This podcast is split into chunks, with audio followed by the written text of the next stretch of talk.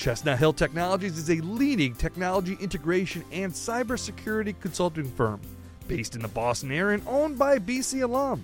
CHT provides world class strategy and consulting to Fortune 500 and mid cap firms throughout New England and nationally, including State Street Bank, AMAG Pharma, and Intel Corporation. Check them out at chestnuthilltechnologies.com. That's chestnuthilltechnologies.com. Hello, everybody, and welcome back once again to another Lights Camera Sports podcast presented by Chestnut Hill Technologies. I'm your host, Mike Galtieri.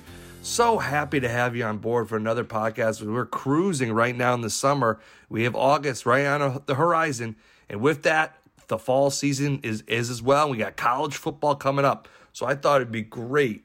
You may know him from ESPN. His days, Brad Edwards, analyst, BCS, college football. He was laser focused on that for many, many years, as well as working uh, the NFL draft at ESPN and some College World Series on the research side. Uh, so now Brad, though, is writing his own book, Dynasty by the Numbers, here, and uh, is a focus on Alabama football and how dominant they've been for now many, many, many years. So with that, I welcome Brad Edwards to the podcast. Brad, thank you so much for your time and joining us here on the Lights Camera Sports podcast. Oh, you got it, Mike. It's a pleasure to be with you, and uh, always fun to, to talk some college football. Um, this has, has been an unusual off season for me. I've spent the last 25 college football seasons working for ESPN, and uh, this will be the first time since I was right out of college that I've gone into a football season um, not being at ESPN and not preparing to, to do a, a you know a college football season for them. And so it's been different. Uh, like you said, I've been focused on that book, uh, but I'm looking forward to kind of going through a season from a different perspective and, and to some degree, you know, uh, as more of a fan than I've ever been able to enjoy it before.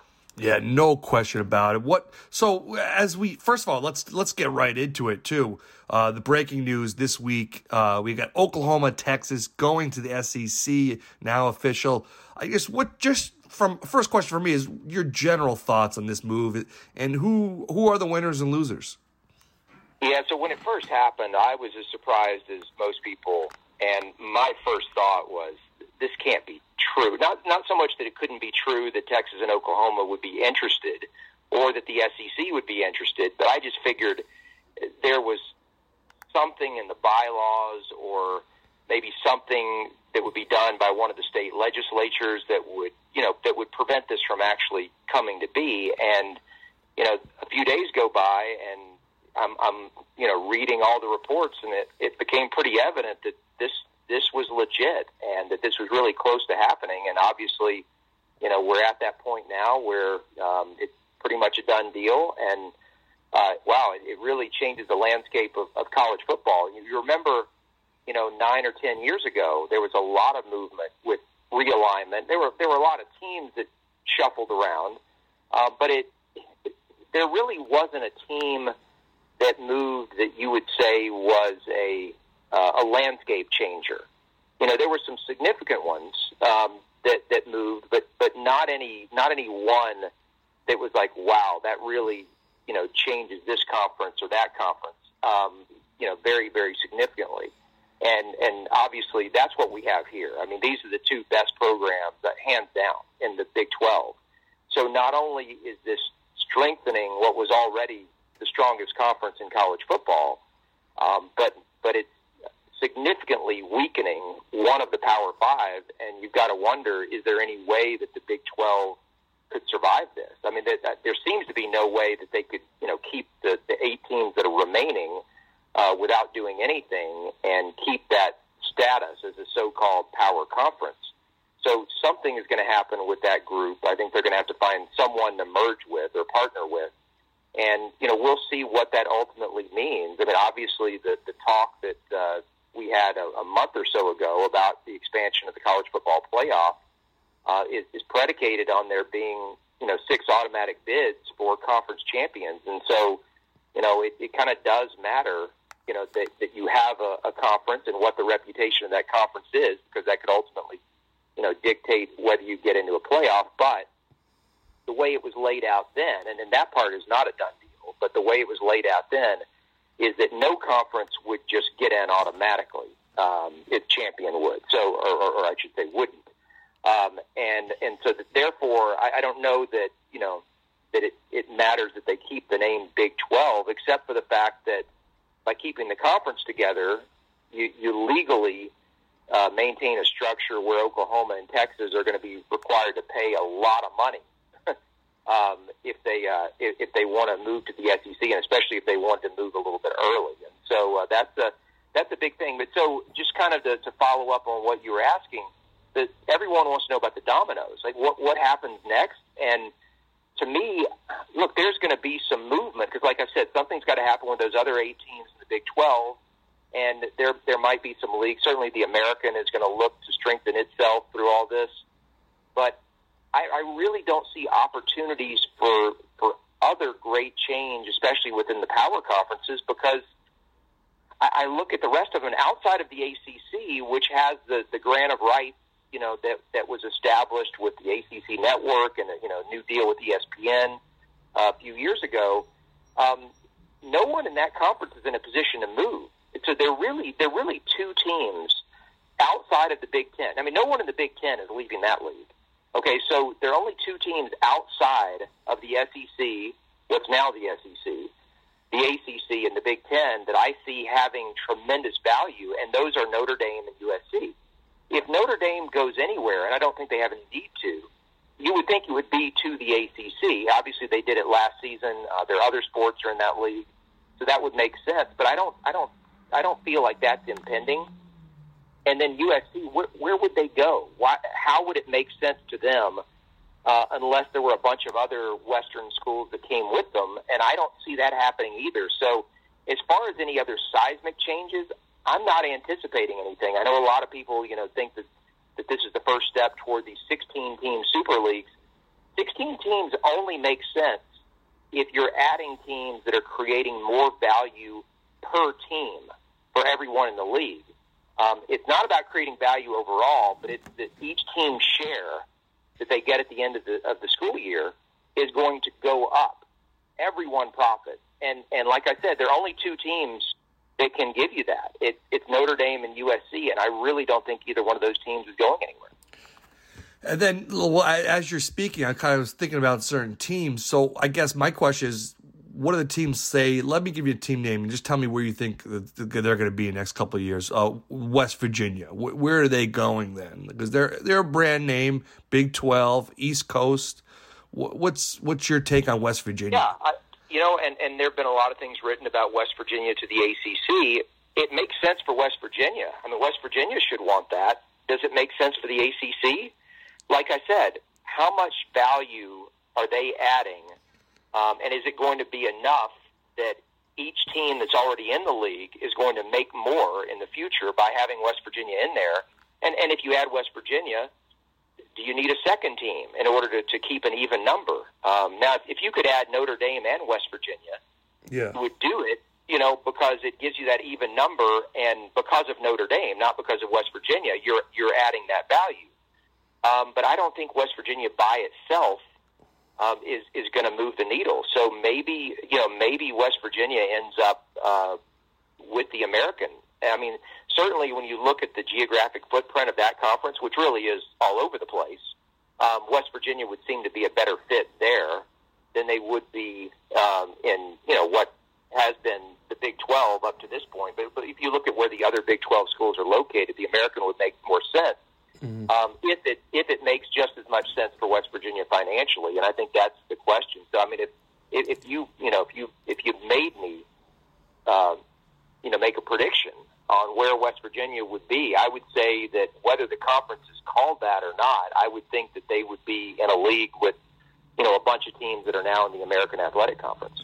And then the other one that was kind of sticking out to a lot of fans is Kansas, University of Kansas. Obviously, a big hoop school. Football, not so much. Um, what do you think, Kansas? Where, where, what's their future? I, I really have no idea because you know, like I said, nine, ten years ago, when this previous you know batch of realignment occurred, and you know teams are bouncing around all over the place, there was a moment where it looked like Texas and Oklahoma were going to go to the Pac-12, and at that point, we were asking these same questions: What happens with the rest of, of the Big 12 teams? And for all of of you know Kansas and what they present from a basketball standpoint, there didn't seem to be anyone interested in bringing them in. I mean, it, what it goes to show you is football. How much yeah. value is on football relative to every other sport? Now, obviously, there's a lot of money in college basketball, but that's all tied up in the NCAA tournament. And you know, I, I think you know, I think we saw from uh, from UConn uh, for for all those years. Yes. You, you don't have to be in a a major football league in order to make a lot of money. And there's still obviously there's still other programs that are that are doing that today. I mean, Villanova is one, Gonzaga is one. So I mean, you can still be a great basketball program and generate uh, a lot of revenue that way without being in a league that is uh, known for its football. And that might be the path that Kansas ends up taking. I mean, I know they don't want to end up in the Missouri Valley, you know, with with some of the teams that are are you know closer to them geographically. Um, but I mean, who's going to want Kansas football? I mean, look, there there have been some bad teams in college football over the last decade. I mean, you, you were talking about the the book I've written on Alabama, and the, the book is basically on how uh, how great Alabama football has been from 2008 to present. Over that exact same span, Kansas football has been almost equally bad. Yeah, they're the opposite. I mean, and and, and so they would be at the bottom of the list of, of you know programs that uh, or schools that teams would be interested in from a football perspective. I should say conferences would be interested in from a football perspective. Certainly, basketball helps, but basketball doesn't mean so much that um, people would be lining up to get Kansas in their league. And then, what do you think of these rumors and about ESPN getting involved? Do you think they care about Texas, Oklahoma, and the SEC, or uh, and you know Mike Aresco, the American Athletic Conference? Uh, do you think they were talking to each other? And you know, I know uh, ESPN is taking over that CBS contract in a couple years, that three thirty game one prime game.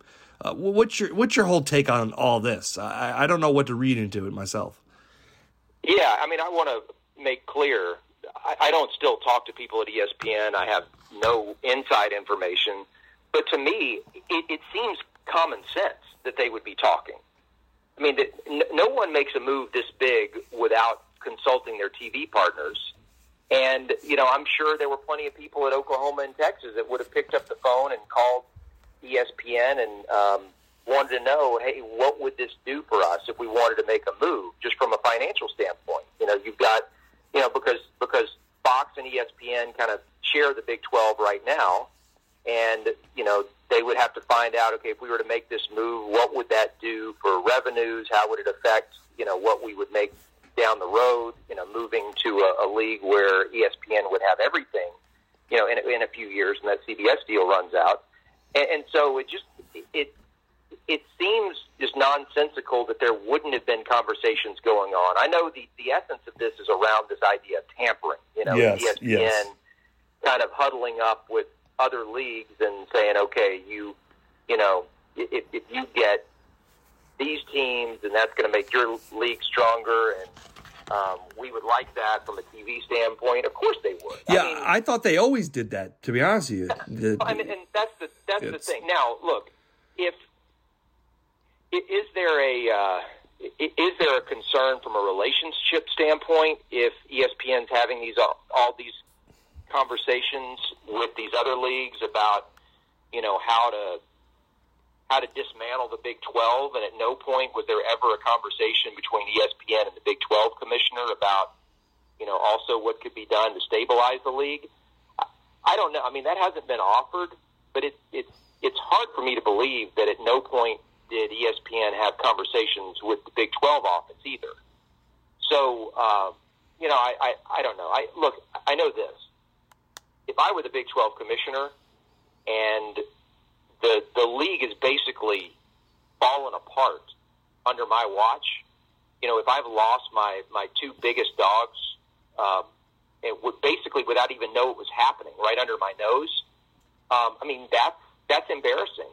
And you, you from a PR standpoint, you got to try to do something, say something, point the finger somewhere. Yeah. And yeah. so, I mean, that's what he's doing um, at the end of the day, I'm just I'm just not sure that there's anything. Now, look, if there's some legal grounds, you know, for uh, for him to take some action, then I'm sure he'll go for it. But um, otherwise, like I just I just don't know what's all that surprising about the idea that ESPN would have been talking to various schools and conferences about what's going on that affects their contract. I mean, at the end of the day, it affects their contracts and their ability to make money. So of course they're going to be interested.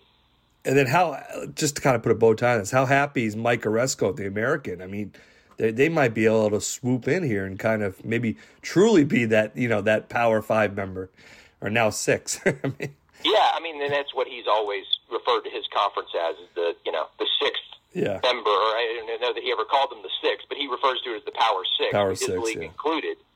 And you know, I mean, look, some of those some of those are good brands. Obviously, I mean, you're talking about schools that have uh, the, the national champion in basketball, Baylor. Well, absolutely, you got Baylor, you know, right there, and, and you know, Baylor has been uh, pretty good in, in football in recent years as well. Uh, obviously, you know, TCU has too. Oklahoma State has been uh, you know pretty much a staple in the top 25 in football for most of the time. Mike Gundy's been there, um, so so there clearly are some really good programs. I mean, Iowa State. Uh, I'm not sure how much longer they can stay there, but uh, historically they haven't been that good. But at the moment, I mean, it looks like they're going to be preseason top ten. So it's it's wow. not like it's not like there's nothing there. It's just from the name brand standpoint, you don't have anything close to Oklahoma and Texas. And so, you know, if you could get some of those schools, if you're the American, bring them in, or you know, I, I don't I don't know uh, how else they would frame it. I guess the, the one the one thing to couch this with though is that if the playoff goes into effect the way that it was discussed, you know, in recent months, and and it may completely get blown up now after this. Um, but if it were to have that format where, you know, there there X number of conference champions that get in, but nobody gets in automatically, then you know, on one hand, it's like okay, I mean, really, what does it matter as far as how much you strengthen your league because you're not getting an automatic bid. But at the same time, it does matter because if your league has good enough teams, I mean, if you're very clearly one of the four best leagues, then it's it's very very unlikely that your conference champion is not going to get one of those six bids that's given to a conference champion. Um, I mean, the only way that doesn't happen, and this this really applies to any league out there, is if you have a you know a, a weak team come out of one division. If you know if one division's a lot stronger than the other, and then there's a major upset in the conference championship game, you know then your conference champion is probably not going to get in. Um, but but that could even happen in the SEC in some years. So uh, so yeah, I mean I think I think uh, Aresco's got to be pretty happy about this development. It certainly gives him a chance to strengthen his league. Chestnut Hill Technologies is a leading technology integration and cybersecurity consulting firm based in the Boston area and owned by BC alum. CHT provides world class strategy and consulting to Fortune 500 and mid cap firms throughout New England and nationally, including State Street Bank, AMAG Pharma, and Intel Corporation. Check them out at chestnuthilltechnologies.com. That's chestnuthilltechnologies.com. And let's go now right to the SEC. I, I mean, what's their perspective? Say an Alabama fan, uh, what what they have these? They're happy the conference gets strengthened. I would imagine, but now you kind of got a deal of Texas and Oklahoma. You don't fear anyone if you're Alabama, but no, uh, what's no. what's your just Alabama general take? Care, but the others should. You know, like like for Alabama, they've they've yeah, I mean they've they've beaten all comers for the last however many years. They're not really worried about anyone else being added to their schedule, and in fact all it does is it really increases the likelihood that if they have one of those seasons like they did, you know, just two years ago, 2019, when LSU ended up being great, LSU beat Alabama. Alabama ended up, uh, you know, Tua got hurt after that, and Alabama ended up losing a second game. They finished 10 and two, you know, didn't win the SEC West.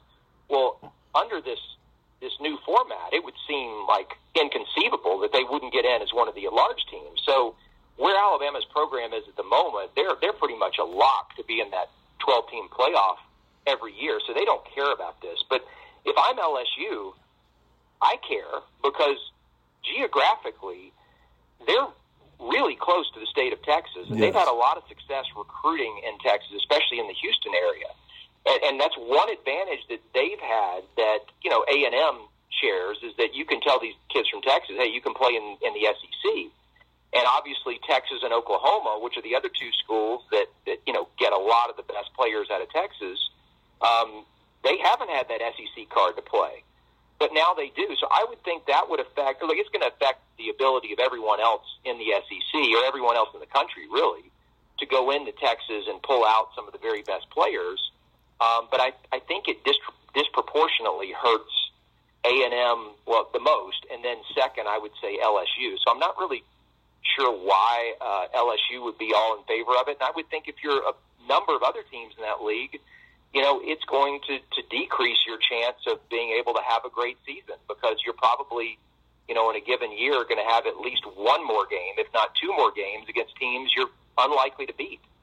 So, um, you know, I mean, look, everyone would say it's all about the money. Yeah. I mean, at, at what point do you, do you have enough money? And it's like, you know what? I'd rather have a chance to succeed on the field than to get a few more million dollars. But but here's the reality of it. I, I, I think you know what we saw is the result of a, of a confluence of events where you had like first of all, I think it was it was COVID, where every athletic department in the country last year lost so much money because of not being able to fill the stadiums uh, with the fans. Obviously, they had spent a lot of money on testing and all the things that went around that. And this is all money they're not going to get back. And just, you know, having a normal 2021 doesn't make up that gap. I mean, it's going to take years to recover from what all these athletic departments lost last school year. Uh, but but on top of that, you've got the name, image, and likeness stuff that just come into play. And while I don't know that it'll have a great effect on the most popular sports on on campus, you know, you've got certain people who have, you know, in the past, and maybe maybe businesses that have given a lot of money to the athletic departments at these schools that might reassess and say, you know what, I think I'd rather invest that money in this athlete as a spokesperson for my business, and so I'm gonna I'm gonna pour it directly into players instead of pouring it into you know supporting the tennis team or whatever it may be.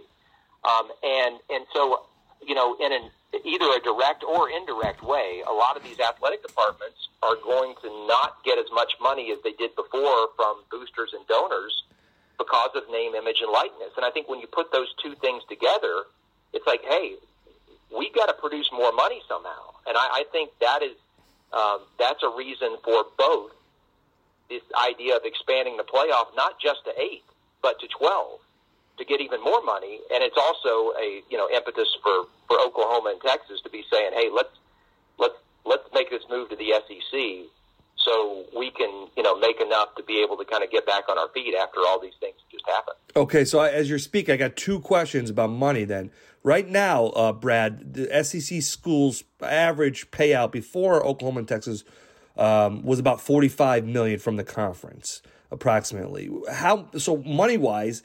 how much more money per school do you think they'll get if you had to guess with the additions of Oklahoma and Texas?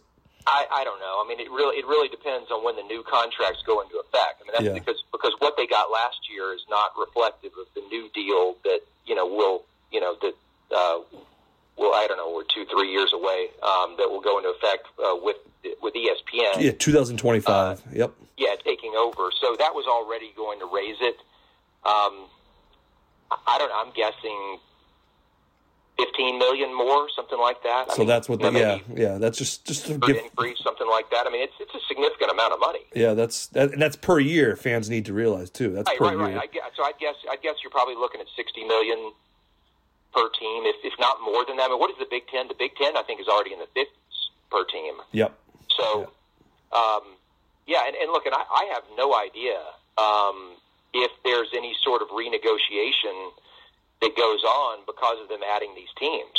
Um, and and if that if, if that comes into play, if all of a sudden there there is that renegotiation, then it's like, well. And so here's the thing: is not only does this help ESPN, but uh, on the surface anyway, it hurts Fox because Fox has the you know the, the deal with the Big Ten and the Big Twelve where they had that you know that what they were focusing on was their noon game and they always had a lot of great opportunities with the Big Ten in that noon Eastern window. Um, but then when it wasn't Big Ten, they would almost always have an Oklahoma or Texas game. Yes. Um, usually Oklahoma. Um, and and now that you're losing Oklahoma and Texas, I mean, the contract they have with that league is, I, I mean, I don't want to say worthless, but I mean, as far as you know, high profile games, you're not really going to get any. Yeah, no, no. So, um, yeah. yeah, I mean, so so it so it really does uh, shake up a lot of things from the TV perspective as well. Just my speculation, my guess. I'm thinking we might in the SEC we might hit 75 million per school per year. I, after when everything's said and done. me. It would, like I said, if there's if there's a renegotiation of ESPN's deal with the SEC because of the addition, uh, and I haven't been reading up closely enough. I'm sure that's been mentioned in a number of things already. but- Yes, yeah, but yeah. If, if that's the case, then then yeah, it's going to go higher. And then name, image, and likeness. What I like to, Brad. I'd like to get your take. Do you think it's a good idea for college football? Do you think it's a, a slippery slope? What's your whole Oh, take on that? wh- Whether it's good for college football or college athletics, I, I think is kind of irrelevant. Which is that just as, as far as what's right in America, it, it had to be done. I mean, it, you know, you think about, or, or can you think of any other example in this country where someone who was highly marketable would be told you are not allowed to capitalize on how popular you are from a financial standpoint. You are not allowed to, to make money off of yourself. Correct. Yep. We we see And it I can't think of anything. And, and so obviously, there are a lot of these kids. I say a lot. I'm thinking of it from an Alabama perspective, but it, with other schools, it's not a lot. Um, but even in Alabama, where there are a lot of players who will, you know, go on and play in the NFL and will have the opportunity to make tens of millions of dollars, um, there's still some even there, and certainly at many other campuses across the country, there are plenty of, of, of kids that this is the most popular and the most marketable they will ever be in their lifetime is when they're a star of a team, you know, between the ages of 18 and 22, and this is their chance to, you know, strike while the iron is hot.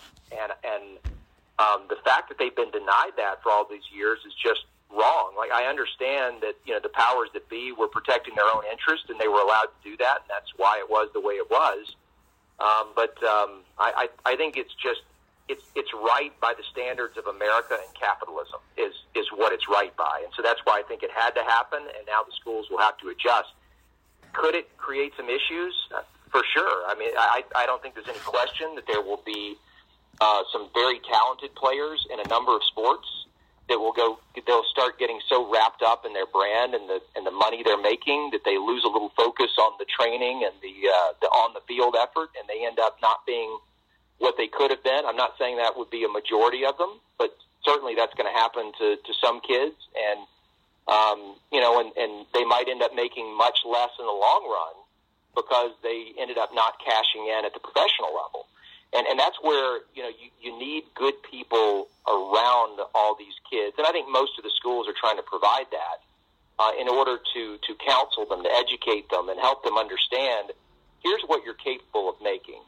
Okay, not only to be responsible with what you are making at that particular age, but don't don't sacrifice the long term for the short term. You, you still got to keep in mind the long term, which is that for some of them you know, there's a bigger pot of gold at the end of the rainbow, and you don't need to be, um, you know, obsessing over twenty thousand dollars when you're 20 years old. If you could have 10 million coming when you're 21, and so, uh, you know, that's uh, that. I think that's the biggest thing is uh, is that, and then and then maybe even within the locker room, if you've got one guy on the team who is just making so much more than everyone else, will there be resentment?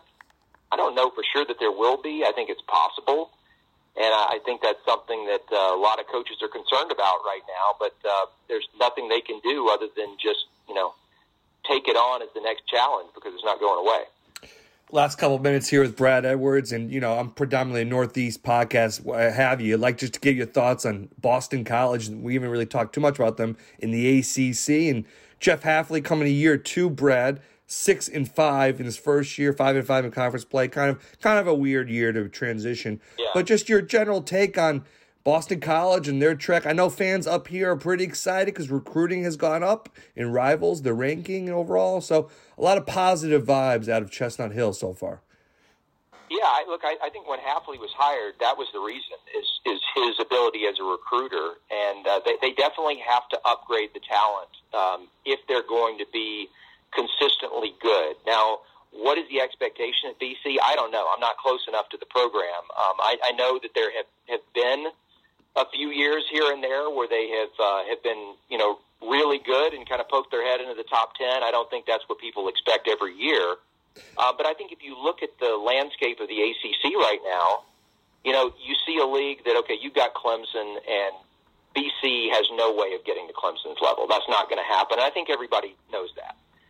You've got two other teams in the ACC, and as far as I'm concerned, there are only two others that, that from a recruiting standpoint, BC shouldn't be able to touch. Now, in recent years, you know, these programs have been down, and BC has beaten them on the field, and I'm talking about Miami and Florida State. Yes. But if Yep. Miami and Florida State are doing the right things, they should always be recruiting at a higher level than BC can attain. But at the moment, there's there's a little uncertainty there in both of those programs, and so I, I think given that, and look, the rest of the league, the rest of the league, I don't think. Look, North Carolina at the moment is doing very well with Mack Brown on the recruiting front, um, but that's not going to be North Carolina year in and year out. Whenever the next coach comes in and all that, so so I just I don't think there are all that many schools in the conference that are guaranteed to have significantly better talent than BC if Jeff Hafley is you know doing the job that they believe he can do and that he's already starting to make some progress on. And so that's where it begins. Is that you you've got to at least get your talent level to where it's close enough to everyone else that you've got a chance to win.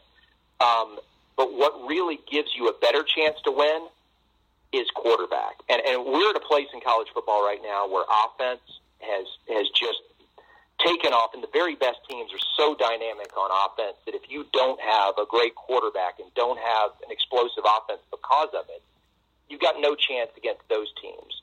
Um, but it's really a separating factor when you put in two teams that you know against each other that are that are pretty similar in talent. If one's a lot better at QB, then that gives them the edge. And I, yeah, I'm just off the top of my head. I, I don't, you know, I've never followed BC that closely, but I'm thinking about the best teams that I remember BC having. You know, I, I think obviously Matt Ryan. Um, you know, I think about uh, Hasselbecks. Glenn Foley.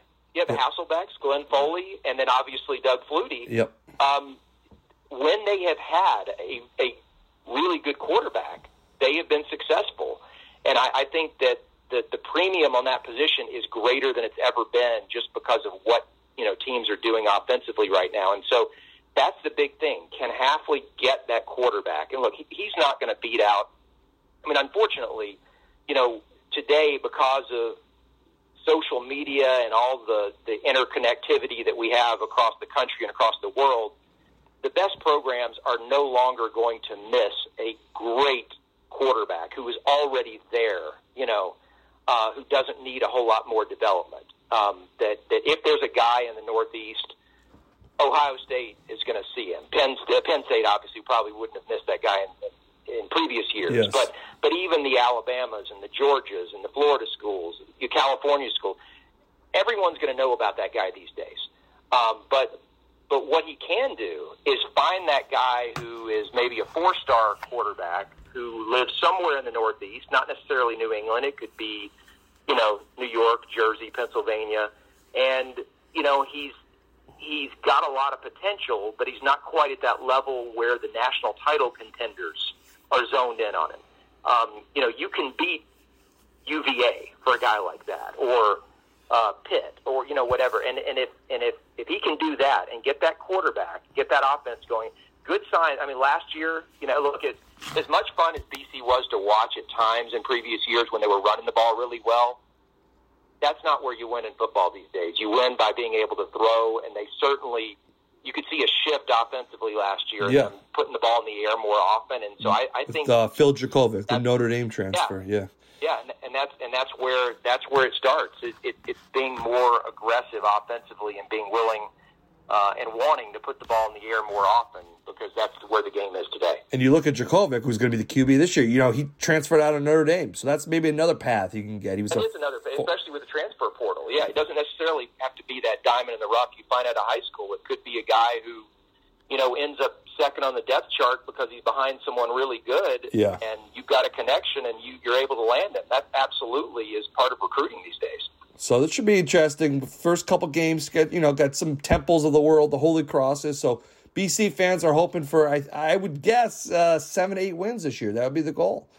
Look, you know, the thing about BC, and I think what I'm about to say is true for more than half the teams in the ACC, is that you're going to look at the non-conference schedule, and I don't, I don't know BC's schedule off the top of my head, but I'm guessing there are probably at least two games there that you're going to say those should be wins. Yeah, but they play, really they play Missouri. Missouri's the SEC. And then you're probably you're probably going to have one or two games where you're thinking, you know what, um, we we could win that game, but it could go either way, right? Yeah, and then yeah. and then you're going to have in conference. Unfortunately, they're in the same division as Clemson. yep, is almost certainly a loss. Um, but then, as I mentioned, you know, you got Florida State, which is has been beatable for the last few years. Uh, I don't know who they catch in the crossover games, but it really doesn't matter because you go through the. Re- I mean, outside of Clemson, for BC, everyone in the ACC, that game is it could go either way. I mean, there's some where they'll be favored, some where they'll be an underdog. But but if you're looking at it realistically, every single one of those conference games outside of Clemson, they could win, they could lose. And so I I would bet you if I looked at BC's schedule right now, I would probably say, hey, you know what? They could go nine and three, they could go three and nine, and neither one would surprise me. Uh, but once again, I think it just comes back to the offense and the quarterback. How good are they? And then obviously, can you avoid you know having either too many injuries or one or two injuries at the wrong position? I think the big takeaway outside of Clemson, the ACC is wide open. You're right. A- anyone Yeah. can emerge from that. Um, all right, Brad. Last couple minutes here. Just want to once again promote the dynasty by the numbers. Alabama football from you said 2007 till now. Is that the focus? 2008. It, 2008. Saban arrived in 2007. Yeah. But 2008 was kind of the breakthrough year where they they it's number one and uh, in the AP poll for uh, five weeks late in that season. They ended up losing a really tough game in the SEC championship to Florida, which ended up going on to win the national title. But then the following year, they got their revenge on Tebow in Florida, won the SEC championship, won the national championship, and then they just steamrolled from there. So the the book is is about basically two things. I mean, it, it and they're connected to each other. One is how much Alabama has dominated college football over those last 12 to 13 years. And so not just that they've been the best team, and anybody, even neutral people watching would acknowledge that, you know, Bama clearly has been the best team over the entirety of that span, but it's by how much they have been better than everyone else. And then the second thing is that if you were to look at the best runs that teams have had in college football history, um, there's some programs that have had a really good five, six, seven years that you might be put up against the best five, six, seven years that Alabama's had under Saban. But when you start getting into a, a span of 10, 11, 12, 13 years, and it's not just the wins and the championships, but you start looking at other things like the the recruiting, the um, the All Americans, and the individual awards, the NFL draft picks, all of the things. I mean, not not to mention some of the the things they've accomplished on the field, offensively and defensively, as far as the numbers they put up. There is no stretch this good for that long in the history of college football. I mean, I know you could you could go back in like the late 1800s and find a stretch where you know where Yale was putting up some unbelievable records year after year, but there weren't that many teams playing back then, and it was a, a sport with completely different rules, and that you know there was there were there was no NFL. There's just all this stuff that was different, and so that's my claim is that is that this is the best run of double digit years that we've ever seen in the history of the sport. And I don't think a whole lot of people would debate that either, but that's really the focus of the book. And um, it, it's numbers driven. There are a lot of uh, a lot of graphs and charts in there that really make these points well. And uh, if you, uh, I know your audience is not uh, Alabama fans, but anybody listening, if you if you know an Alabama fan, um, it's a it's a great gift. Uh, and so uh, I would encourage you to check it out. The uh, the website is going to launch uh, sometime uh, in the next few days. It's BamaDynastyBook.com. BamaDynastyBook.com.